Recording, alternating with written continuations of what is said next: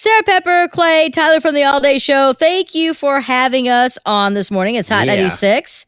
Gonna go around the room real quick, ask you guys a simple question, and then ask you to call us at 812 491 9468. Or if it's easier, you can text us at 82474. When you pump gas, Clay, Mhm. where do you stand or where are you during the pumping of the gas? I'm standing right there next to the nozzle as it's pumping gas The whole time. the whole time. Okay. Tyler? Not me. I take about five steps back and I light up my cigarette and enjoy a cigarette while I'm Crying pumping. loud. Don't smoke at the gas station. I'm just kidding. I'm kidding. I stand. I stand right there. Oh so you stand there going. too. yeah, of course. God.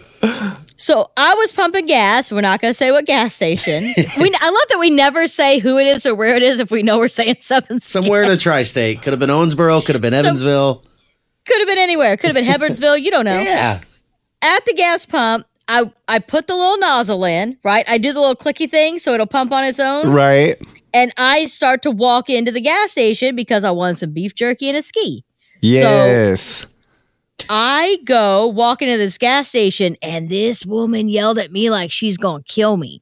she goes, You can't leave your car just pumping gas like that. And I turned around, I was like, Are you talking? Like, are you that mad about this? And I said, Nothing.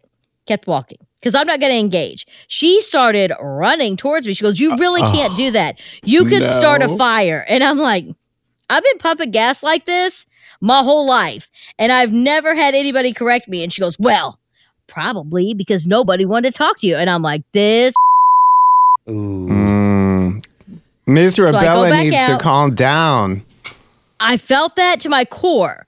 So I go back and I stand next to my car. I didn't touch the pump because I was proving a point. Stood next to it.